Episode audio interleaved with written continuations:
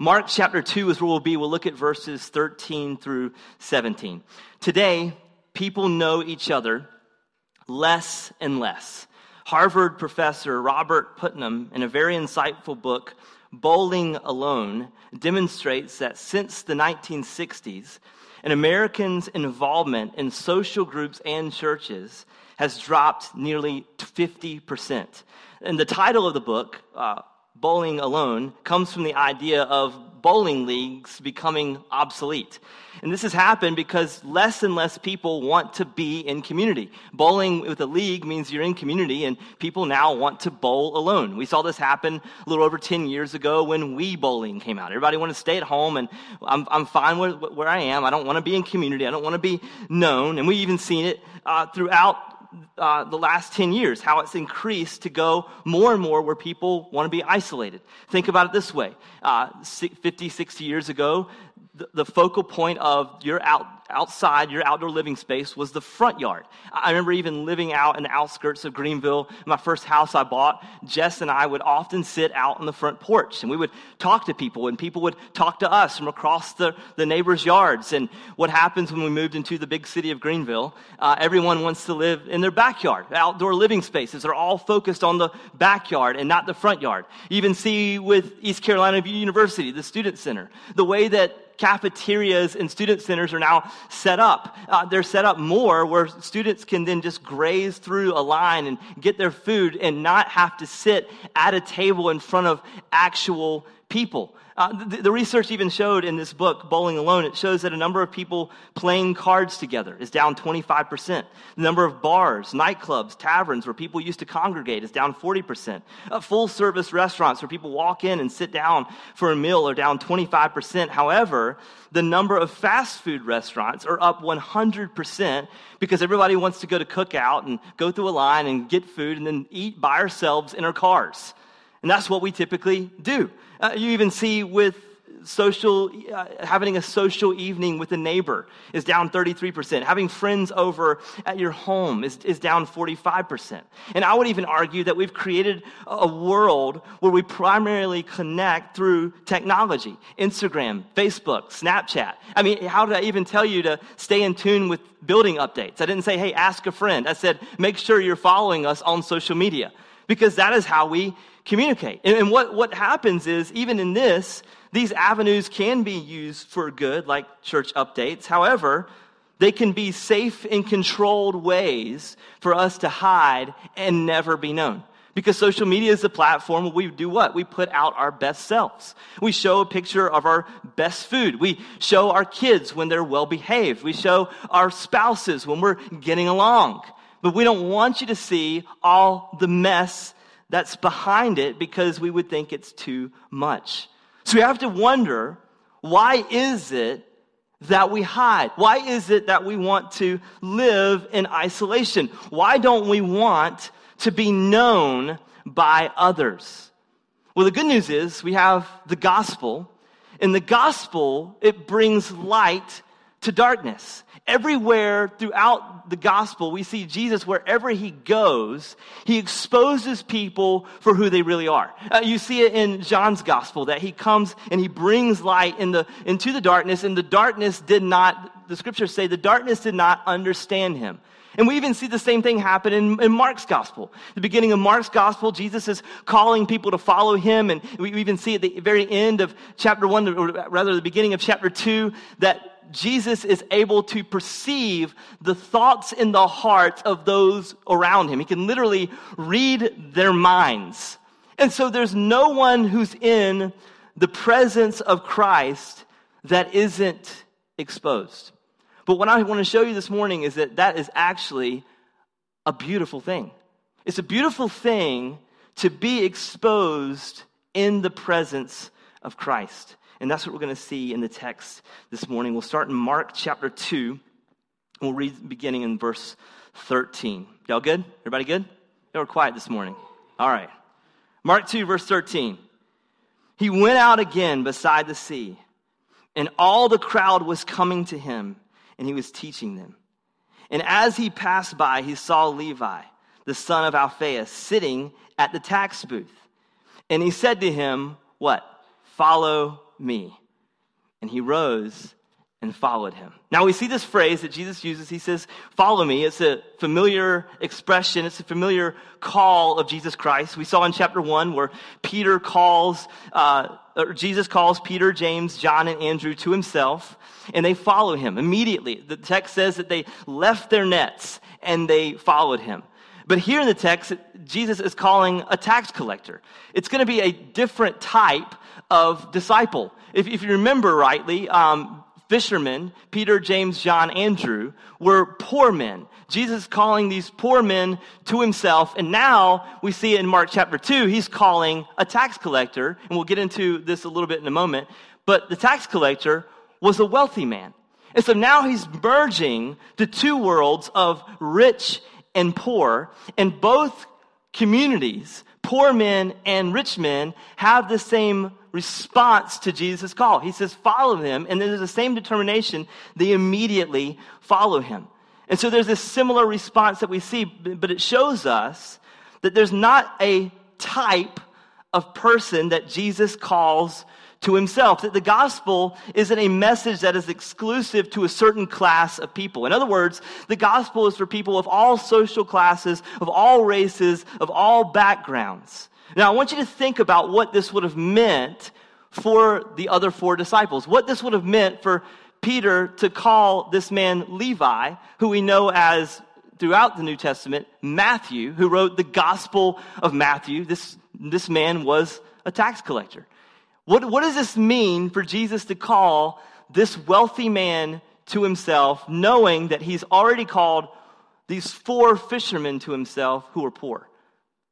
Well, it means their response to Jesus would have been very different. It, it would have been, okay, we can resonate with Jesus because Jesus is a carpenter and we're fishermen, we're poor. But why is Jesus now adding this rich man to our, midst, to our midst? And now we're sort of forced to be followers of Jesus together. Now, this didn't happen in those days. Poor fishermen and rich tax collectors, this didn't happen. But this is what the gospel can do. The gospel can foster a community that really shouldn't make sense. Rich and poor people can come together and be family. Young and old can come together and be family. I love being the pastor here at Integrity Church because I can go out in the community. I can see people, young and old, different walks of life, at a Panera Bread and they're sharing life together and they're reading scripture together. I can go to Scullery and see people sharing life together and reading scripture together. And what I often see is like, oh, how do they know each other? That doesn't make sense. Like, how did they get connected in the first place? They, I, they, don't, they don't seem like they have anything in common. But the gospel can do that with people. The gospel can bring people together. One of the most profound ways I, I saw that happen is in the life of our church about five years ago. We had a older gentleman by the name of John Bradley. He was in his 60s. John um, was a retired ECU professor. He also had a, a, theological background. He had some theological trainings. He served different churches. And, and John was retired and had Parkinson's disease. And so he came up to me right after he joined our church and said, What am I supposed to do here? Like, we've got all of these young people. Uh, what am I supposed to do? Because I, I can't be on the setup team, right? And so he began to say, What am I supposed to do? I said, John, you have all these, you have all this experience in life. You have a theological uh, education. You, you've led small groups before. You've led Bible studies. You've preached before. Why don't you just rally some of these young guys together and start meeting with them and, and walking through God's word with them? And he said, Okay. So he says, I, I, Hey, he comes in my office one week. He says, Hey, I've got somebody. I'm going to meet with them. And it's like he's like telling me about his first date, right? He's super excited. And then the next time he comes in, he goes, Man, I met with such and such. He's got a lot of issues. I'm like, Yeah, I know. That's why I wanted you to meet with him, right? I don't want to meet with him. And so they start meeting together, and then weeks on, he's like, Hey, I added such and such to our Bible study, and we're starting to meet. And by the way, we're meeting, we're now meeting with a group of guys at our house at, for breakfast. I make them breakfast every single week, and we start sharing, I'm start opening up. And then later on, he's got a rally of young men and a couple of guys closer to his age, all together in his home every single week for breakfast. They're sharing their life together, they're going through God's word together. And I will never forget, John's health began to decline. The Parkinson's disease became, be, began to really own him. And he became too weak to he, he became too weak to even lead the Bible studies. And so he would get these other young men to lead, and he was teaching them how to lead a Bible study. And so they began to lead and they began to alternate. Different people would draw from different hats, and you're going to lead this week and you're going to lead, and he would teach them. And he began to leave literally a legacy behind to where the Parkinson's disease, when it eventually took his life, these young men were able to have something that actually continued to go forward. And it led to them continuing in a Bible study that actually still happens today. And some of those young men in that group are some of our best leaders in our church now. That happened five years ago. And when John passed away, all of those young men in his Bible study were pallbearers at his funeral. And I'll never forget that when Kirk Birch, uh, one of our elders, who's around the same age of John as John, got up and did the one. He was one of the funeral speakers. He got up and began to share about this Bible study and about how these all these young men are coming to his house and all these young men are now a part of this uh, community together and kirk's now in the group and there's other, other older men in the group and these all these men with these young men and older men mixing together sharing life together. And he began to share that story and i remember thinking to a believer this makes perfect sense. That's what we should be doing. But uh, for the non-believers in this crowd i bet this sounds really freaking weird like, why is it that he would have all of these people in his home, a retired man? He has no relational connection to them other than Jesus Christ. Well, that's the answer. The gospel brings people together in a way that it doesn't make sense. Imagine the disciples here. The disciples that Jesus had gathered so far, the fishermen, were these poor, marginalized men. And now Jesus is saying, I'm going to add someone else to the mix. I'm going to add Levi, Matthew to the, to the mix. And he is a tax collector who's wealthy, he's upper class, he's hated on by his fellow Jews. And so Jesus is kind of like saying to the disciples, it's, it's going to get a little strange. It's going to get a little weird. But you're going to have to trust me. You will see it in verse 15. He says, And he reclined at the table in his house. Many tax collectors and sinners were reclining with Jesus and his disciples, for there were many who followed him. And the scribes of the Pharisees, when they saw that he was eating with the sinners and the tax collectors, said to his disciples, Why does he eat with tax collectors and sinners? So Matthew becomes a follower of Jesus. He's this tax collector who follows Jesus, and he immediately throws a party at his house and he invites Jesus. He invites Jesus to hang around with his fellow tax collector friends, and it creates an uproar. Now, what happens here, it's, it's an interesting scene because it says that everyone is there, and it says that they're reclining at the table. Now, this is strange because we typically, when we eat, we don't typically recline at a table. But that is how people ate in the ancient world. Now, I hate to burst your bubble, but if you have the famous Leonardo da Vinci poster up or picture up of the Lord's Supper, it probably didn't happen that way. Where it doesn't look like a board of directors eating together and facing this hallway, right? That was probably Da Vinci's experience in the 1400s when he ate. But in the ancient world, that is not how they ate at all. Now, a, a dining table would have been sort of more like a coffee table. It would have been low to the ground, would have been longer, would have been more narrow. They would be laying on cushions, kind of laying next to each other and facing each other. Now, single guys don't get any ideas, all right? Don't say, baby, we're going to have a meal together and this is how they ate in the Bible. I want to be biblical together as we did. Don't do, don't do that, okay? But this is what they did. This is what they did in the Bible. They would lay together and eat together, facing one another or, or, or facing each other side by side. It was, it was kind of strange. So imagine this intimate setting that Jesus has with his disciples, with tax collectors, and the text actually says tax collectors and sinners. Now, throughout the New Testament, tax collectors and sinners are often lumped together in sort of the, the same group.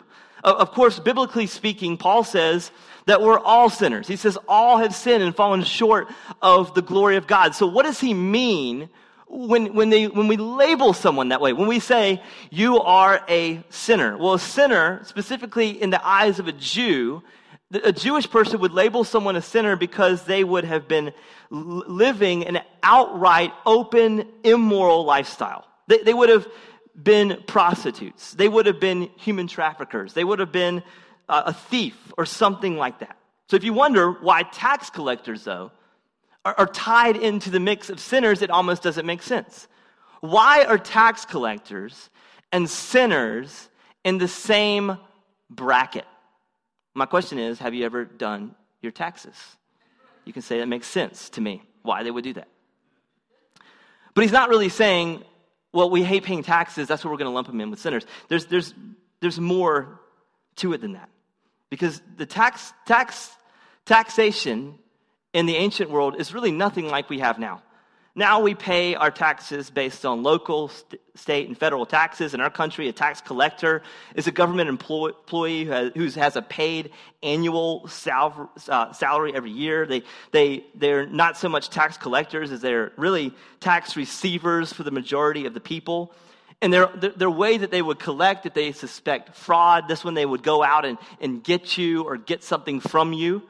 So that's a tax receiver or tax collector an IRS agent in our culture today. But in the ancient world, tax collectors were way worse. They didn't have to expect fraud from you to collect from you. A tax collector then was really a contract job where they would work for Rome to get whatever Rome wanted. And not only that, but they would tell you because there's no accountability because they were like bounty hunters. Uh, they would tell you what the tax was, knowing that it was more than what they're saying because they would pocket, they would give what Rome wanted, and they would pocket the rest. So all of these were criminals. All of these were greedy, greedy people. And not only that, and to make matters worse, it wasn't just that they were being cheated out of their taxes, but being a tax collector under Rome meant this was something that you signed up for by choice to coincide and work underneath an oppressive Roman government. This means that you would be raising money for occupying Roman force that would have literally raped, murdered, and slaughtered men, women, of chil- and children by the thousands. This would have happened to thousands of Jews. So this isn't this subtle, okay, we can forgive all Levi, we can forgive all Matthew for taxing us a, a, few dollars every year, a little bit more than what he should. No, it's way deeper than that. Matthew, a Jew, would have sold out his own people for greed.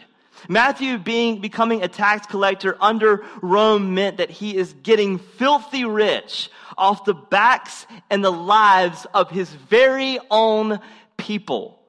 So this party isn't like, hey, Matthew, remember that time that you cheated me on, cheated me on my taxes by a few bucks? You really got me on that one. I forgive you. It's, it's more than that. This is way more scandalous.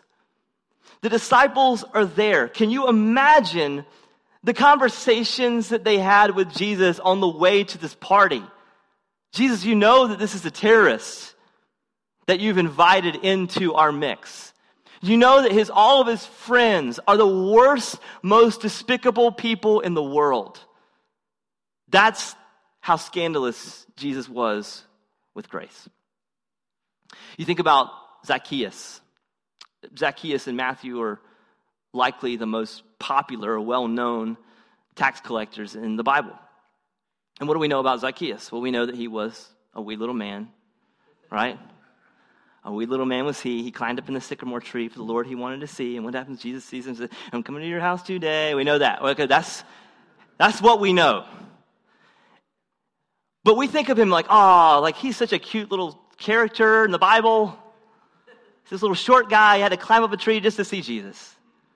And that's what we know. He was a despicable human being. This is a man who sold out his own people just to make money. That's how, that's how he was. And it wasn't so much that he climbed the tree just because he was short. It was, I think he wanted to be inconspicuous. I don't think he had the guts to go in front of Jesus and actually face him. What does Jesus do? He, he shows up to Zacchaeus. Now, let me show you the grace of Jesus Christ in Luke 19. Luke 19, verse 5. What does Jesus say to this man? He says, And when Jesus came to the place, he looked up and he said to him, Zacchaeus, hurry and come down, for I must stay at your house. So he hurried and came down. And what does Zacchaeus do? Received him joyfully.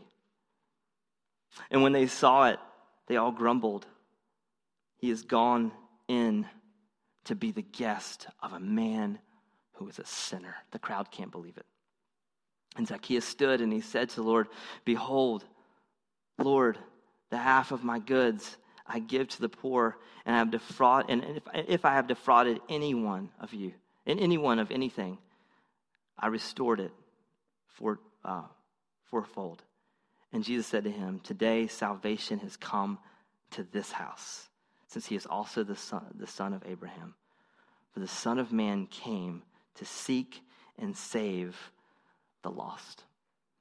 Zacchaeus is this man who sold out his own people, and Jesus and him have a joyful interaction with each other, and Jesus tells the crowds who doubt, Today salvation has come to this house. The crowds couldn't believe it, and so clearly Jesus is doing something here that would have been wildly unpopular. And so, if this is the difficulty for the common people, that Jesus would do extend this level of grace. If Jesus is willing to do that, imagine what the response would be from the Pharisees. Imagine their response in Mark chapter 2 when they see Jesus reclining at a table with these scumbags. Imagine what they would say. Well, they begin to doubt. Because you think about what this does to their entire religious system. The Pharisees literally meant that they were separated ones. They were the rigid lawmakers. They would want everyone to obtain their level of righteousness.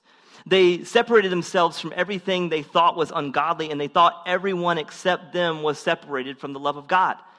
And their view of God was one that says, as long as I obey God, God is pleased with me. In other words, they would hide behind their religious front. So the fact that everything is out on the open, that he's out with people who are vigilant, open sinners, threatened everything that they stood for.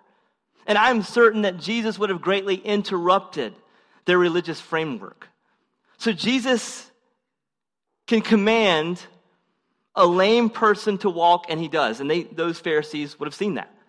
Jesus can look at a leper and heal him. The Pharisees would have seen that. They, saw what would have happened in the end of chapter 1, where Jesus tells the lame man to walk, and he also says, I can also forgive sin. And so they begin to maybe wonder uh, uh, is this really the Christ? Is this man really the Son of God? Is he really the Messiah? Because they're saying maybe he can forgive sin because he can do all of these things. But then it comes to this crescendo where they see Jesus in front of tax collectors and sinners, and they say, well, there's no way that he's God. Because God would never do that. God would never love people or interact with people like that. And you see, even in their, and you see, even in their judgment of Jesus, shows you and I just how they understand and just how they receive love. They believe that God's love is given to us based on how well we perform. And thankfully, the opposite is true which is what Jesus shows us in the very next verse. Mark 2, verse 17. They ask the question, Why does he eat with tax collectors and sinners? And it says, And when Jesus heard it, he said to them, Those who are well have no need of a physician, but those who are sick, he says, I came not to call the righteous, but sinners. Jesus' answer is both simple and profound. Jesus was the physician of the soul and makes and it makes sense for him to be with those who are sick with sin. And the good news is, this is comforting if you can consider yourself a sinner because Jesus is the physician who can heal us. However, Jesus also uses his, these statements in verse 17 as a slight form of sarcasm for the Pharisees. He says, Those who are well have no need of a physician. I came not to call the righteous, but the sinners. And so, what's the problem with the Pharisees? They didn't see their need for Christ. They relied on their own righteousness to save them. They believed that they could earn God's favor on their own. We think about it even with John the Baptizer. When John the Baptizer came and prepared the way for Christ, he invited everyone to repent and believe the gospel. And the, the incredible thing was that God, that John's message appealed to those who have been more labeled as sinners. But for the Pharisees, they hated John's message. They hated John's message just like they hated hated Jesus' message. This is why in, in Matthew 21, Jesus warns the Pharisees. He says in Matthew 21, verse 31, Truly I say to you, the tax collector and the prostitutes go into the kingdom of God before you. For John came to you in the way of the righteous, righteousness, or righteousness. Yeah, there it is. And you did not believe him. But the tax collectors and the prostitutes believed him. And even when you saw it, you did not afterward change your mind and believe him. When we look at the Pharisees, the problem with the Pharisees is they believe that their self righteousness is what saved them.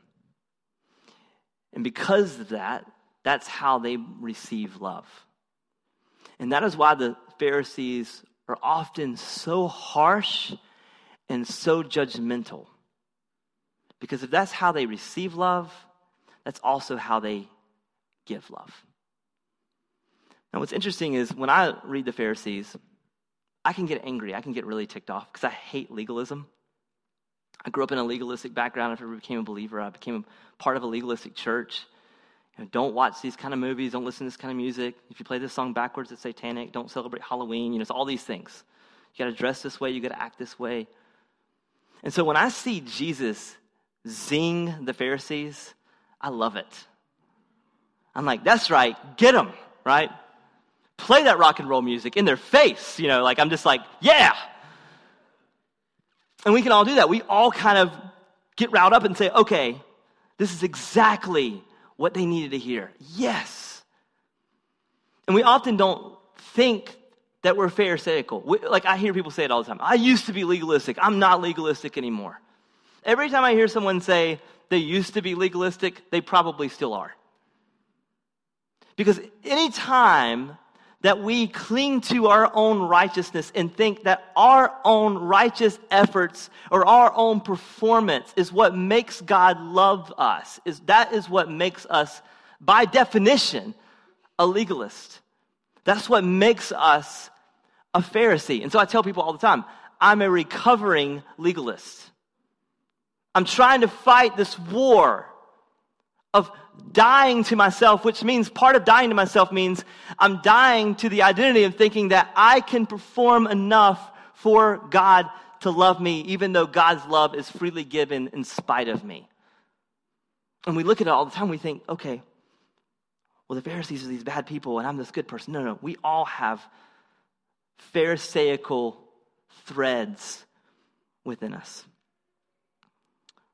But the reality is this there's a tremendous sadness to viewing God this way. That He could only accept you if you performed well. And if your sins were more obvious, if your sins were out in the open, if you were to confess your sins, there is no way that God could love you. And that's the lie that we believe. That's the Pharisaical lie that we believe, when the exact opposite is true the way of the Pharisee or the legalist is that if they wear mask so well that they would, and what ends up happening is they end up missing the gospel altogether. They wear masks so well that they're never really known, they're never really loved. At integrity, we say it like this we say, liars don't have real friends. And what we mean by that statement is people who wear the mask and wear the lie, no one gets to know the real you. And so what ends up happening is they fall in love with the mask that you wear and not who you really are. So you never really have a real friend. You never really have someone love you. They just wear, they just fall in love with the veneer. They just fall in love with what, what you're hiding. But so liars don't have real friends. That's the way of the Pharisee. The, the Pharisee doesn't know how to receive love and they don't know how to give love because what they do is hide. So if you want to know why today people hide less, more and more, and want to be known less and less, it's not just there's more introverts in the world than there are extroverts.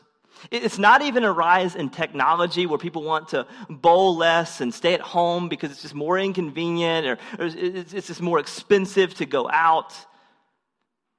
I think we run because we don't want people to know us. We run because we believe that if people really knew us, there's no way they could love us for who we really are. So, what's the cure? Jesus says, Matthew Mark chapter 2, verse 17. He says, Those who are well have no need of a physician, but those who are sick, I came not to call the righteous, but the sinners. So, Integrity Church, what's, what's making you hide today? Do you believe that you are too great of a sinner, or are you too great of a Pharisee? So, you believe you're too great of a sinner, let me show you what Jesus does with the sinner. Mark chapter 2, we see it again. Luke chapter 9, we see it with Zacchaeus, or Luke chapter 19, rather. What does Jesus do with the sinner? When he sees them, does he condemn them? Does he tell them that their sin is too great? Does he require them to, to follow a set of rules or moral code and then he will sit with them? No. What does he do with Zacchaeus? There's a joyful interaction when he sees him when he sees Matthew, what does he say? Follow me. What does Matthew do? He invites Jesus to come to his home, to be around his friends, that they, his friends could also experience the joy of being in the presence of Christ. And it doesn't mean that Jesus wants to keep them in their sins. Remember that Jesus is the physician who wants to heal the sinner. We even read it just earlier, Romans 5, verse 6. It says, While we're still weak at the right time, Christ died for the who? The ungodly. And so if you resonate with the sinner in the story, let me just tell you there's grace for you.